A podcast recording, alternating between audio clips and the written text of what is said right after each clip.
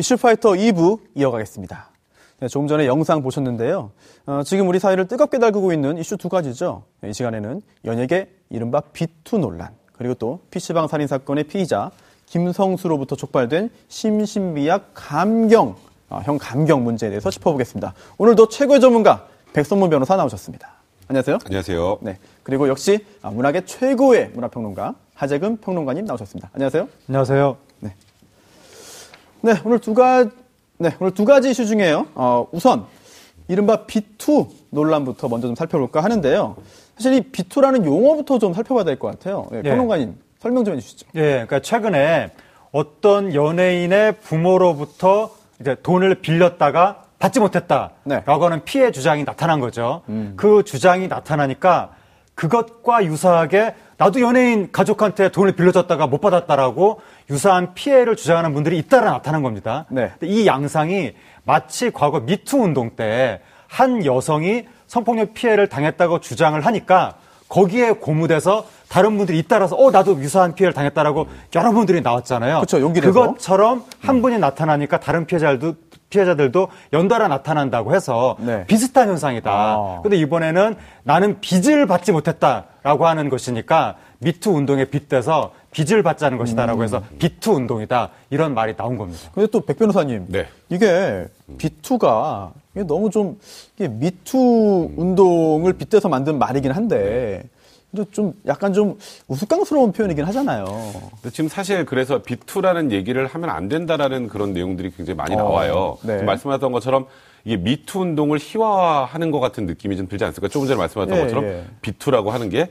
이게 미투 당시 운동과 유사한 형태를 띠고 있다는 것, 그러니까 폭로가 계속 이어진다라는 것만 동일한 것인데 음. 네. 마치 이것을 뭐 미투에서 앞에 그걸 빼고 빚을 붙여버리니까 굉장히 용어 자체가 좀 우스꽝스러워지는 면이 분명히 있거든요. 그래서 네. 정작 그 당시에 미투 운동을 통해서 본인의 성폭력 피해를 이제 폭로하고 용기를 냈던 분들을 오히려 폄훼하는 그런 느낌이 든다라는 얘기가 많이 있어서 네. 이제 빚투 운동이라 빚투 얘기라는 말은 좀 쓰지 않는 게 좋지 않겠느냐 이런 얘기들도 나오고 있는 상황입니다. 아, 그렇군요. 사실 이번 논란의 시작이 래퍼 마이크로닷이에요. 네. 그렇죠? 이 마이크로닷 관련된 논란이 어떻게 흘러왔는지 좀 간략히 좀 설명 좀 해주시죠. 예, 그 이제 마이크로닷의 부모님이 네. 20년쯤 전에 예. 충청도 제천에서 목장을 하다가 마을 분들한테 상당히 많은 돈을 빌려가지고 글자 그대로 야반 도주를 했다. 어. 정말 글자 그대로 야간 시간대에 네. 사라졌다. 네, 이런 네. 주장이 제기된 거죠. 예. 근데 이제 마이크로닷이 힙합 가수인데 원래 이렇게 힙합 가수의 인지도가 젊은 사람들 위주로 형성이 되게 마련인데 맞습니다. 근데 마이크로 닷은 그 낚시 예능에 출연하면서 네. 중년층한테까지 인지도가 굉장히 넓게 퍼진 아. 거예요. 중년 심지어 중년 남성한테까지 아, 아주 그- 이례적으로 네. 높은 인지도가 되다 보니까 야, 중년 남성들이 래퍼에 대해서 관심 갖는 일이 그동안은 별로 없었는데. 드물죠. 네네. 그러니까 이제 워낙에 인지도가 높다 보니까 이게 이슈가 커진 거고 네. 그리고 이제 사람들의 얘기를 듣다 보니까 이게 뭐 일반적인 빚의 규모가 아니다. 어. 20년쯤 전에 피해를 당한 분들의 그 총 피해 액수가 네. 20억 대라고 주장을 하고 있다. 아유, 그, 지역 사회 그 낙농업가들을 뭐 초토화시켰다. 네. 음. 그러고 나서 마이크로닷의 부모님이 네. 뉴질랜드로 갔다고 하는 건데 네네. 심지어 그 이후에 TV를 통해서 마이크로닷의 부모님이 뉴질랜드에서 아주 잘 살고 있다라고 네. 방송이 됐다는 거죠. 아. 이러니까 이거 상당히 심각한 문제 아니냐라고 네. 하면서 이 사건이 네. 굉장히 크게 이슈가 됐던 네. 겁니다.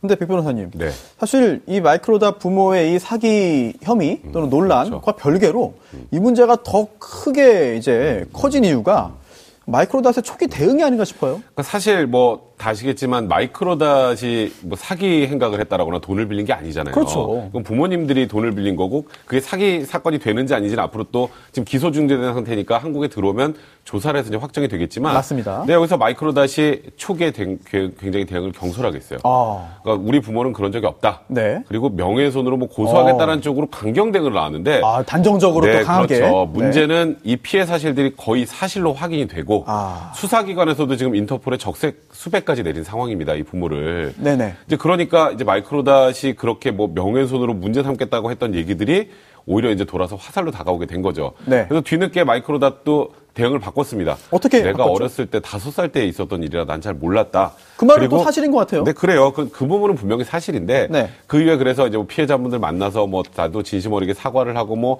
뭐 대응에 나서 보겠다는 얘기를 했지만 첫 번째 그 너무 강력하게 아. 단정적으로 명예훼손으로 문제 삼겠다라는 내용 네. 때문에 오히려 지금 비난을 네. 많이 받고 마이크로닷은 지금 현재 제가 알기로도 방송 대부분을 지금 어. 다 중단한 상황입니다. 아니 그럼 마이크로닷이 초반에 왜 그런 성급한 섣부른 대응을 했을까요? 그러니까 이제. 사실 그게 이해가 안 되는데, 예. 그러니까 이제 마이크로닷의 주장에 따르면 자신은 그 사건을 몰랐다는 거죠. 예, 예. 그럼 몰랐던 것에 대해서 누군가가 주장을 하면 네. 알아봐야 되잖아요. 그렇죠. 그러니까 그러니까 거기에 대해서, 그- 대해서 할 수 있는 입장은 아 그동안 저는 그 사실을 몰랐는데 일단 사실관계를 알아보고 알아본 네. 이후에 뭐 부모님하고 상의해서 음. 어떻게 대처할지 말씀을 드리겠습니다. 한 문장만 하면 되거든요. 네. 아, 사실 알아보겠다는데 누가 뭐라고 하겠습니까? 그쵸. 뭐, 마이크로닷이 다섯 살 때 있었던 사건이라고 하는데 음. 그런데 본인이 알아본다고 하지 않고 처음부터 부정을 하면서 네. 피해를 주장하는 분들한테 어. 이거 루머다. 법적으로 대응하겠다. 오히려 공격적으로 나왔기 때문에 네. 여기 대해서 마이크로닷에 대한 굉장히 조금 여론이 안 좋아진 거고 네. 또 문제가 마이크로닷이 그 전에 예능에서 뭐라 그랬냐면 네. 큰아버지랑 사이가 굉장히 좋다. 아. 큰아버지한테 형님이라고 부르기도 한다. 네. 이렇게 얘기를 한 거죠 예능에서. 네. 근데 이번에 마이크로닷한테 피해를 당했다는 분들이 잇따라 언론에 이제 등장을 했는데 네. 마이크로닷 그러니까 부모님한테 피해를 당했다는 분들이 근데 그 그분들 중에서 마이크로닷의 큰아버지도 있었던 겁니다. 아. 그러면 큰아버지랑 사이가 좋다는 건 어떻게 된 거냐라고 하면서 이게 진정성 논란으로까지 음. 네. 번지면서 이슈도 커지고 네. 비난의 강도도 높아졌던 거죠. 네, 이렇게 마이크로닷 부모의 사기 의혹 이후에 이제 마이크로닷뿐만 아니라 다른 연예인 가족의 어떤 금전 관련된 문제들도 계속돼서 폭로되고 있어요. 지금까지 이야기 나온 연예인들 누구 누구 있죠? 지금 일일이 거론하기 힘들 정도로 날마다 네. 터져 나오고 있는데 네. 일단 도끼 씨, 아 래퍼. 네, 래퍼 네. 래퍼 도끼 씨가 그 돈자랑의 아이콘이거든요. 그러니까 이분의 캐릭터가 네. 돈자랑하는 캐릭터입니다. 네네. 그래서 돈이 많고 화려하게 생활하는 걸로 유명해져서 그게 이분의 이제 캐릭터가 된 것인데, 네. 근데 바로 그 도끼 씨의 어머니한테 음. 20년쯤 전에 천만 원을 빌려주고도 받지 못했다. 네. 이렇게 주장하는 분이 나타났던 것이고. 그렇죠. 근데 여기에 대해서 이제 도끼 씨가 지금 거의 합의를 했다고 알려지고 있고 네. 변제하겠다고 하면서 네네. 그리고 그 다음에 가수 B 씨, 어 비요. 예, B 씨의 경우에는 또 B 씨 부모님한테 네. 30년쯤 전에 2,500만 원 정도를 빌려주거나 뭐저 오. 떡값, 저 쌀값 이런 걸 외상으로 줬다가 받지 못했다. 이런 주장이 나타나서 네. 여기에 대해서 또 B 씨가 도의적으로 책임을 지겠다라고 해서 음. 현재 합의를 네. 진행하고 있는 중이고 그 외에도 맘마무 멤버 마마무 멤버 휘인 씨라든가 네. 배우 차혜련 씨라든가 네. 배우 마동석 씨라든가 여러분들에 대해서 아. 유사한 주장들이 나타나고 있습니다. 마동석 씨는 오늘 또 뉴스가 나왔어요. 네, 근데 굉장히 마동석 씨에. 대해서 아버지에 대해서 네. 그런 주장이 나왔는데 예. 지금 나오고 있는 이야기가 마동석 씨가 그 이 채무에 대해서 그 마동석 씨 측에서 이미 상당 부분 공탁을 해서 아. 변제하기 위한 노력을 하고 있다는 아, 주장이? 해명이 나오는가 하면 음, 네. 마동석 씨 아버지 측에서는 네네. 이 사건과 관련해서 좀 억울한 점이 있다 이런 말을 하고 있어서 아. 네. 정확한 사실관계는 좀더 네. 지켜봐야 될 것 같습니다. 자, 지금 억울하다는 이야기도 조금씩 나오는 것 같아요. 네. 그러면 이게 연예인들 본인이 돈을 빌렸다가 못 갚거나 못 갚은 상황도 아니고 이게 다 부모들 문제 아니겠습니까? 그러니까 사실 이 연예인들 같은 경우에 법적 책임 전혀 없죠. 어, 저는 예. 뭐 그리고 또 지금 나오는 이 제가 비투라는 표현을 안 쓴다고 했는데 네네. 이제 연예인들 부모님들로부터 돈을 빌리거나 뭐 사기를 당했다고 주장하는 분들 보면 다 옛날 거예요. 아, 20년, 30년. 네, 그리고 실제로 보면 뭐 소멸시효라는 문제 때문에 대부분은 이제 빚을 받을 수 없는 상황들이 굉장히 많은데 네. 어, 예. 그러니까 이거를 무조건 연예인들을 대상으로 해서 연예인들을 비난하는 게 맞느냐에 대한 여론은 분명히 있습니다. 저도 음. 개인적으로 생각할 때 이거는 연예인들이 비난받을 일은 절대 아니라고 생각을 하는데 다만 네. 가장 논란이 됐던 두 명, 마이크로닷과 도끼. 어. 도끼 씨 두 명 같은 경우는 대응을 잘못한 거예요. 대응을 잘못했다. 아까 마이크로닷 같은 경우도 조금 전에 하재근 평론가님 말씀하셨지만 아 제가 아직 어렸을 때 가서 그 부분을 정확하게 알지 못, 못합니다. 부모님께서 그런 일이 있었다면 부모님과 연락을 해서 어떻게든지 피해자분들에게 피해를 변상하도록 노력하겠습니다. 라거나 네. 도끼 씨 같은 경우도 그랬잖아요. 네. 내가 점심 밥값 뭐 밥값만 해도 한 달에 천만 원 넘게 쓰는데 아, 그 그런 것 말은, 때문에 예. 도망가지 않았다. 뭐 이런 표현을 썼잖아요. 네. 그러니까 그거를 말을 바꿔서 아 저희가 뭐 설마 이 빚 때문에 뭐 어디 도망 다니고 했겠습니까? 그러니까 음. 저희 변제하겠습니다. 제가 진짜 한 달에 밥값으로만 천만 원을 쓰는데 그 정도 네. 돈은 반드시 변제해드리겠습니다. 이렇게 나왔으면 같은 밥값 얘기여도 달랐을 텐데 네. 음. 결국 대응하는 태도의 논란, 태도의 문제가 아니었었던가 싶습니다. 맞습니다. 지금 백 변호사님이 이야기대로 연예인들마다 약간씩 대중들의 어떤 평가나 판단이 좀 다른 것 같아요. 네. 그래서 뭐 도끼나 마이크로닥 같은 경우에는 뭐 조금 전에 이야기한 그런 그 이유 때문에 좀 비난을 좀 받는 것 같고 네. 또 반면 어, 피, 뭐 차이련 씨 이런 예. 경우에는 약간 좀 기류가 다른 것 같습니다. 예, 그러니까 이제 처음에는 많은 분들이 좀 이렇게 그 연예인을 비판하는 목소리였다가 워낙에 여러 사건이 터지니까 사안별로 좀 냉정하게 구분을 해야 된다. 어. 이런 목소리들이 나오면서 이제는 무조건 비난할 것이 아니라 예를 들어서 차혜련 씨 같은 경우에 네. 차혜련 씨 아버지한테 돈을 빌려줬다가 못 받았다는 분이 나타난 것인데 차혜련 씨가 19살 때 집안이 그러니까 아버지 사업이 이제 잘못되면서 뭐 집안이 굉장히 뿔뿔이 흩어졌다는 거죠. 네. 그 이후로 아버지를 보지도 못했다고 하는데 그런 문제까지 차혜련 씨가 과연 책임을 져야 하느냐. 심지어 차혜련 씨는 연예인이 된 이후에 본인은 아버지가 어디 있는지도 모르고 네. 아버지가 누구한테 돈을 빌렸는지 알지도 못하는데 아버지한테 돈을 빌려줬다고 주장하는 분들이 갑자기 촬영장으로 나타나고 아이고. 이러다 보니까 영문도 모르는 빚을 10억 원 정도를 그동안 갚아왔다. 이러니까 차혜련 씨가 10억이요? 10억 원 정도를 갚았다는 오. 겁니다. 그 본인이 빚의 정체도 모르면서 어. 그러니까 이 정도면 비난할 일은 아니지 않느냐. 어. 예를 들어 그리고 또 그 마마무 휘인 씨 같은 경우에도 예. 어렸을 때부터 아버지가 가장의 역할을 제대로 하지 못해서 굉장히 힘들게 컸고 휘인 씨 주장에 따르면 네. 그리고 휘인 씨 어머니가 아버지하고 이미 이혼을 해서 아버지하고 의절한 상태라고 하는데 근데 이혼을 한 이후에도 휘인 씨하고 휘인 씨 어머니가 계속해서 아버지의 빚을 갚아왔다고 합니다. 그렇다 보니까 지금 이게 휘인 씨를 비난할 일이냐라고 하면서 차혜련 씨라든가 휘인 씨한테는 오히려 동정론이 나오고 있습니다. 그러니까 저도 오늘 사실 제가 언론에 밝힐 수 없겠습니다. 어떤 연예인분한테 비슷한 걸 또 상담까지 어, 받았어요. 예. 또 갑자기 어떤 분이 찾아와서 돈을 내놓으라고 하는데 네. 과거에 이제 본인 가족이 그걸 빌렸다는데 그건 자기가 확인할 방법도 없는데 이거 부모- 어떻게 해야 되는 부모인가요? 거냐? 아, 이거는 제가 정확하게 말씀드리고 가족이라고만 아, 표현하겠습니다. 예, 예. 전 가족이라고 해야 될까요? 이제 그래서 이건 확인할 방법도 없는데 이걸 어떻게 대응해야 되느냐 이런 이제 네. 문의가 있는 걸 보면 지금 조금 전에 말씀하셨던 것처럼 이게 한 번으로 시작해서 미투 운동 때도 그랬죠. 음. 처음에 가만히 있다가 피해를 봤던 분들이 용기를 내서 하나둘씩 시작을 했다가 그 다음부터는 사실 사실 확인이 되지 않는 것들까지 다 이렇게 튀어나오는 상황 아니었겠습니까? 네. 이것도 지금 현재 나오는 연예계 연예인들의 뭐 부모 혹은 가족으로부터 뭐 사기를 당했다, 뭐 돈을 빌렸는데 갚지 않았다 이런 것들도 네. 시간이 지나면서 좀 오염이 돼가는 부분들도 분명히 있는 아, 것 같아요. 변질될 수 있다? 네, 그런 부분들도 좀 주의를 해야 될것 네. 같습니다. 그러니까 그 B 씨 같은 경우에도 네.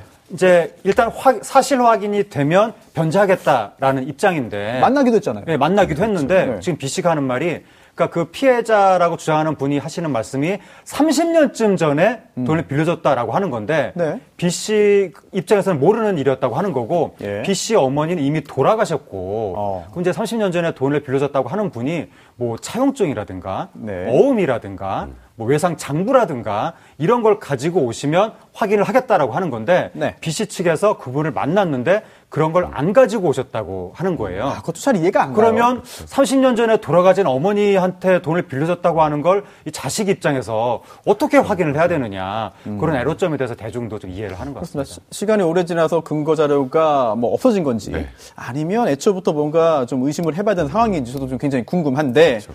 어, 결국 지금 여론 재판으로 흘러가고 또 마녀 사장 같은 양상으로 진행이 되면 결국 애꿎은 피해자가 또 나오지 않겠습니까? 그러니까요. 저도 제가 아까 말씀드렸던 것처럼 걱정이 되는 게 지금 대부분 과거의 채무입니다. 아주 오래된 거예요. 그렇죠. GPC처럼 아무 자료도 없이 나타나서 예를 들어서 뭐 그분이 뭔가 속인다는 뜻이 아니고 네. 아무 자료도 없이 나타나서 갑자기 무작정 연예에게 연예인 가족에 피해를 당했다고 하면 그 연예인 입장에서는 그걸 또 가만두고 보기도 힘든 상황이에요. 아시죠? 그렇죠. 그냥 가만두면 또, 아, 또 대응 태도 논란 해가지고 또 연예인들이 아. 비난받을 수 있어요. 그러니까 예. 이거는 정말 진위 관계 옥석을 좀 정확하게 가려야 될 부분이고 네. 무작정 뭐 연예인의 가족으로부터 뭐 피해를 당했다는 걸 언론을 통해서 접하는 대중들이 무작정 연예인을 비난하는 거 그런 행태는 좀 네. 그거 좀 지양해야 되지 않을까 싶습니다. 마지막으로 하재근 평론가님 예. 또 이제 연예계 쪽에 또 여러 가지 또 사건들을 또 다 잘 아시고 또 예. 두루두루 또 많은 분들을 또 알기 때문에 좀 궁금한데 이 B2 이른바 B2 논란 예. 이거를 일반 대중 입장에서는 어떤 시각으로 바라봐야 되고 이거 예. 앞으로 어떻게 진행돼야 될까요, 이게? 그러니까 이거를 좀 냉정하게 바라봐야 될 것 같고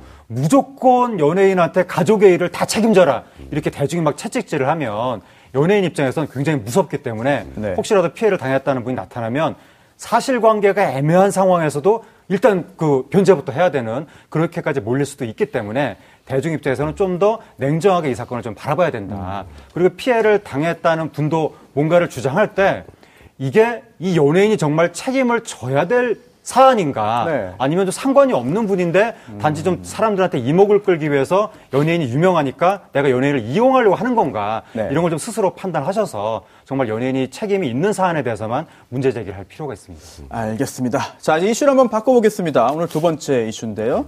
아, 심신미약 관련된 그런 내용인데요. 어, 심신미약의 경우에 형을 이제 감경하도록 되어 있는데요. 네, 이거 관련된 오늘 아, 법 개정이 있었습니다. 뭐 일각에서는 이걸 김성수법이라고 부르기도 하는데 오늘 국회 본회의를 통과한 아, 형법 개정안 어떤 내용인지 백 변호사님 설명 부탁드립니다. 일단 우리나라 형법 제10조 2항에 보면요. 어, 사물을 변별할 능력이 없거나 의사결정할 능력이 미약한 사람 행위. 그러니까 이거를 우리가 보통 심신미약이라고 하지 않습니까? 네. 이 심신미약자의 범행 같은 경우는 형을 감경한다 이렇게 돼 있습니다. 한다. 네, 그러니까 말 그대로 필요적으로 감경을 해야만 되는 거예요. 네. 그러니까 판사 입장에서 재량이 없는 거죠. 그런데 이제 개정안은 감경한다거나 감경할 수 있다. 어. 그러니까 심신미약 상태에서 범행을 저지른 것이 확인이 되더라도 네. 판사가 봤을 때 여러 가지 죄질이나 여러 간의 전후 과정의 이 동기 등을 다 살펴봐서 아 이거는 심신미약 상태의 범행이지만 감경할 필요가 없다라고 판단하면 감경하지 네. 않을 수 있는 그러니까 어찌 보면 판사의 재량을 넓혀주는 그런 형태로 지금 법정이 이제 개정이 됐고 그게 본회의를 통과한 겁니다.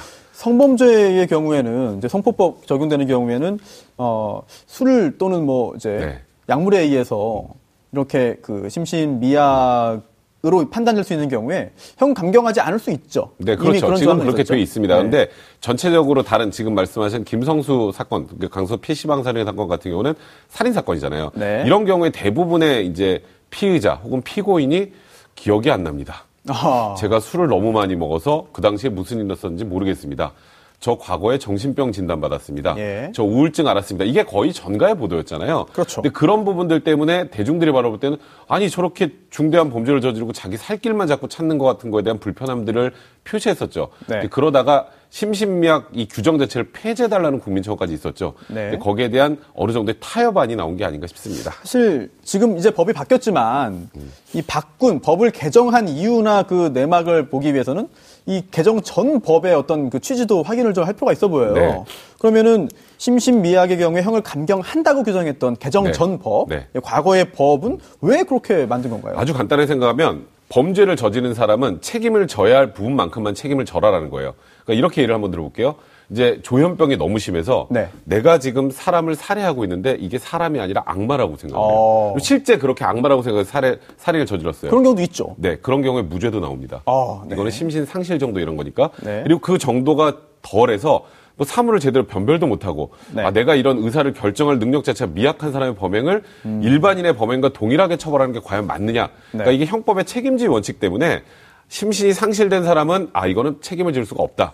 심신이 좀 미약한 사람, 아, 이거는 일반인보다 좀 덜 책임을 지우는 게 맞다라는 그냥 형법의 원리, 원칙 때문에 이제 시작이 됐던 건데, 이제 이런 부분들이 조두순 사건을 필두로 해서 좀 악용이 되는 사례도 많았죠. 네. 그리고 너무 법원에서 기계적으로 심신 미약을, 어, 술 마셔서 기억 안 나? 가명. 이런 것들이 있다 보니까, 아, 이제는 이 부분을 좀 손봐야 되는 게 아니냐라는 그런 요구가 났고, 그래서 이번에 이렇게 개정이 되는 것 같습니다. 그러면 이번 법 개정으로 인해서 심신미약으로 형 감경되는 경우가 줄어들긴 하겠죠? 아, 분명히 줄어들죠. 왜냐하면 어. 법원에서도 아, 심신미약인데 이거는 심신미약을 인정해서 형을 낮추는 게 부당하다고 생각하더라도 네. 아까 법정 읽어드렸잖아요. 네네. 필요적으로 감경한다라고 돼 있었기 때문에 재량이 없었잖아요. 예. 이제는 판사가 좀 폭넓게 재량권을 행사해서 심신미약 어. 상태에 있더라도 중형을 선고할 수 있는 길이 열리게 된 겁니다. 네.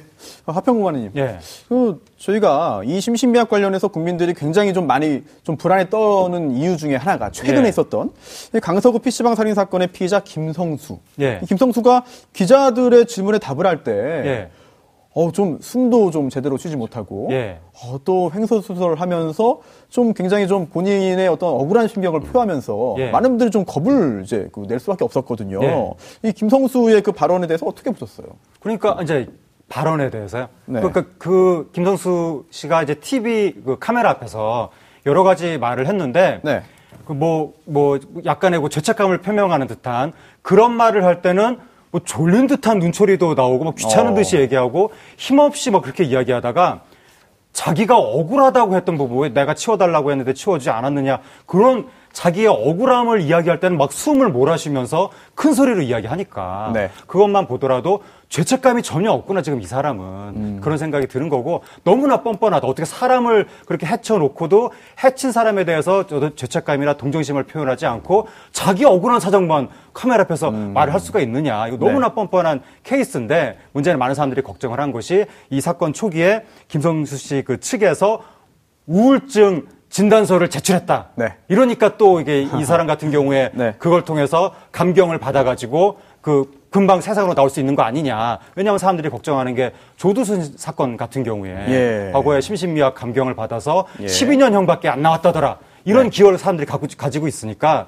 요번에 그 강서 PC방 그 김성수 씨 같은 경우에도 혹시 또 심신미약 인정받아서 금방 세상에 나오면 그 사람들이 생각을 할 때 아니 이 사람은 PC방 그 아르바이트생하고 말다툼 한 번 했다는 걸로 사람을 살해까지 한 흉악한 위험한 사람인데 이 사람이 10여 년 후에 다시 세상에 나오면 또 누군가가 피해를 당할 수 있는 거 아니냐. 그래서 네. 공포심이 일어났던 거죠. 사실 김성수는 정신감정 결과 심신미약 아니라는 그런 그 일단 아, 최초 판단은 나왔는데 조금 전에 이제 두 분 다 말씀하신 게 조두순 사건입니다. 네. 네, 징역 12년형이 확정됐는데 네. 어 죄질에 비해서 사실 형이 좀 너무 그 낮은 수위 아니냐 이런 말씀을 많은 분들이 하세요. 그리고 또 그러다 보니까 2020년 12월 13일 두 2년 남았어요. 이제 얼마 안 남았죠, 네, 이제. 2년 후에 출소하다 보니까 더욱더 이 심신미약 관련된 여러 논란을 더 증폭시킨 사건이 됐는데 그런데 이 조두순이 포항교도소로 네. 이감됐습니다.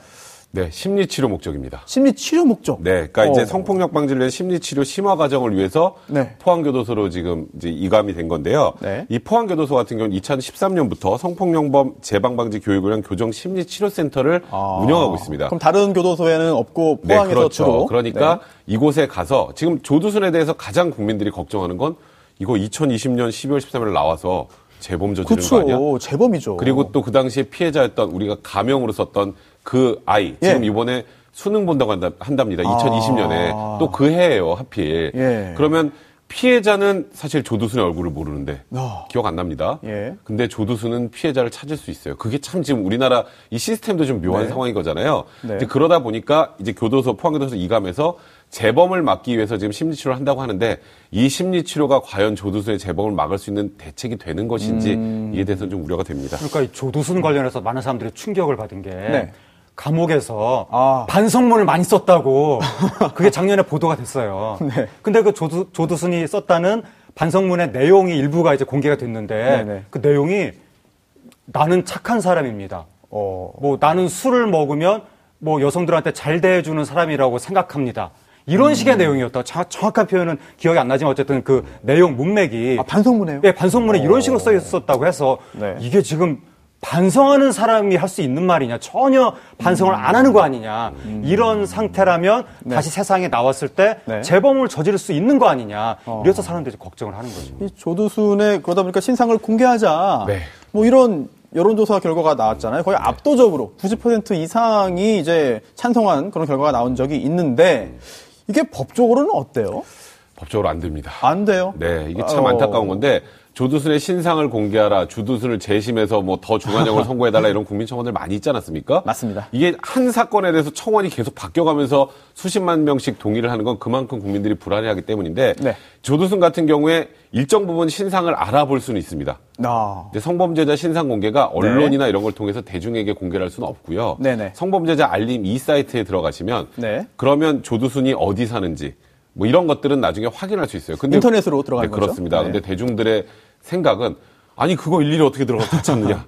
네. 그러니까 언론을 통해서 조두순의 얼굴을 다 공개를 해야 네. 국민들이 다 조두순이 누군지 알고 어. 그래야 피해를 막을 수 있는 것 아니냐라고 하지만 현실적으로 지금 현재는 불가능한 상황입니다. 음, 그렇군요. 그리고 지금 오늘 심신미약 관련된 이야기 계속 이어나가고 있는데 사실 2014년부터 2016년까지 정신감정이 이루어진 그런 그 형사사건 222건 네. 중에서 심신미약 인정된 게 굉장히 많아요. 네. 162건입니다. 왜냐하면 판사는 전문가가 아니기 때문입니다. 아, 그래요? 판사가 이 사람의 정신 상태를 완벽하게 판단할 수 없잖아요. 어, 쉽지 않죠. 네, 그러니까 결국은 이런 정신 감정 결과에 네. 의존할 수밖에 없는 측면이 분명히 있어요. 이제 그, 원래 뭐 아시겠지만 이 심신미약 상태인지 아닌지는 이 감정 결과에 판사가 따르지 않아도 됩니다. 기속되지 어, 않아요. 예. 아, 이게 정신 감정 결과 이 사람이 심신미약이라 나왔지만 아, 내가 보니까 이 범행할 당시에 멀쩡했어. 음. 이렇게 판단하면 심신미약 인정하지 않을 수도 있는데 지금 말씀하셨던 것처럼 문제는 판사도 이 정신 감정에 관련돼서 전문가가 아니기 때문에 네. 감정 결과에 기속되지 않지만 의존한 측면이 강하고요. 그래서 말씀하셨던 것처럼 정신 감정이 이뤄진 형사 사건 222건 중에 162건에 관련해서 그대로 네. 이제 수용을 하게 된 겁니다. 아, 그러니까 네. 이 심신미약이 인정된 건수에 대해서 이 수치가 높다 낮다라고 지금 이 자리에서 말을 할 수는 없는데 왜냐하면 각 사례별 상황을 모르니까 그렇죠. 이거는 이제 그 상황에 따라서 전문가가 어떻게 판정했는지를 들여다 봐야 되겠지만 일반적으로 사람들이 의심을 하는 것은 혹시 너무 쉽게 판정을 해주는 것이 아니냐 왜냐하면 그 강남역 강남역에 그 묻지마 노래방 살인 사건 있었잖아요. 네, 화장실. 그 그것 때문에 굉장히, 굉장히 많은 여성들이 저 공포에 떨었었고 그 사건도 그 범인이 심신미약을 인정받았다고 합니다. 네. 근데 이제 많은 사람들이 그 사건 내용을 알잖아요. 그게 뭐냐면 정말 그 범인이 사물을 분별하지 못한 상태에서 아무한테나 그렇게 범행을 한 것이 아니라 그 장소에 잠복해 있으면서 사람을 가렸잖아요. 네. 그 범행을 범행 대상자를 자신이 그렇게 살인 분별력이 분명하게 있었는데 어떻게 이 경우를 심신미약으로 인정을 할 수가 있느냐 이런 사례가 있다 보니까 너무 쉽게 인정해 주는 거 아니냐 사람들이 의- 의심을 하는 겁니다. 지금 말씀하신 그 강남역 사건 지금 자막에 좀 전, 지금 나오고 있는데 마지막에 있죠. 제일 밑에 있었는데 이 부분은 사실 그 피고인이 본인은 심신미약이 아니라고 주장했어요. 그런데도 법원에서 이제 인정된 그런 그 사건인데 어 이거 관련해서 마지막으로 이제 백 변호사님께 좀 질문 하나 네. 드리고 싶은데 이제 법이 바뀌었잖아요. 네, 그렇죠. 그럼 이제 법이 바뀌었으니까 재판도 이 새로운 법에 따라서 진행이 됩니다. 네, 지금부터는 그렇죠. 이제 네. 그 지금부터 이제 발생한 사건에 대해서는 네, 그렇습니다. 그러면 심신미약 감경에 대해서 국민들이 가지고 있는 불안감이 해소될 수 있을까 궁금해요. 뭐 사실 이 부분은 대중들이 완벽하게 해석하기는 어려울 거예요. 어. 왜냐하면 국민청원 게시판에 올라왔던 건 심신미약 없애주세요였거든요. 없애주세요. 네, 그런데 이번에 바뀐 건 네. 감경한다 해서 감경할 수 있다로 바뀌어서 이제 판사의 재량권이 올라가게 된 건데 네. 아니 그 판사가 어차피 재량으로 판단해도 네. 아니 그냥 판사가 심신미약으로 인정해주면 또 감형되는 거 아니야? 네. 근데 동일하게 생각을 하실 텐데 근데 생각보다요 네. 심신미약으로 감형되는 게 그렇게 쉽지는 않습니다. 어. 우리가 보통 이제 맨날 보면 범죄자들이 아 저 술 마셔서 기억 안 나는데요. 아 제가 우울증 알았어요. 뭐 네. 이런 것들 내면 아 저거 다 감형해 주는구나라고 생각하는데 실제로 법원에서 그렇다고 해서 다 감형해 주지 않고요. 또 조두순 사건 이후로 음주 관련해서는 사실상 심신미약을 인정 안 하는 추세예요. 어. 근데 그러니까 그러니까 좀 뭐 재판부를 믿어달라고 제가 말씀드리기 참 그렇지만 대중들에게 음. 네네. 지금 우리나라 법원에서 그렇게 심신미약을 남발하고 있지는 않았다. 아. 그리고 앞으로 이렇게 법이 바뀌었기 때문에 더 줄어들 것이다라고 생각을 해주시면 좋을 것 같습니다. 네. 심신미약에 대해서 굉장히 많은 국민들이 불안해하고 있는데 아, 그러한 불안을 해소할 수 있는 그런 굉장히 의미 있는 법안 개정이 오늘 이루어졌고요. 앞으로 이 법 개정뿐만 아니라 추가적인 그런 그 여러 가지 조치들이 취해져서 심신미약으로 인한 어떤 여러 가지 불안이 완전히 사라지기를 기대해 보겠습니다. 네, 오늘 두 분 말씀 여기까지 듣겠습니다. 감사합니다. 여러분은 지금 생방송으로 진행하는 이슈파이터와 함께하고 계십니다. 오늘 방송 좋았나요? 방송에 대한 응원 이렇게 표현해주세요. 다운로드하기, 댓글 달기, 구독하기, 하트 주기. 더 좋은 방송을 위해 응원해주세요. 다운로드하기, 댓글 달기, 구독하기, 하트 주기. 기억하셨죠?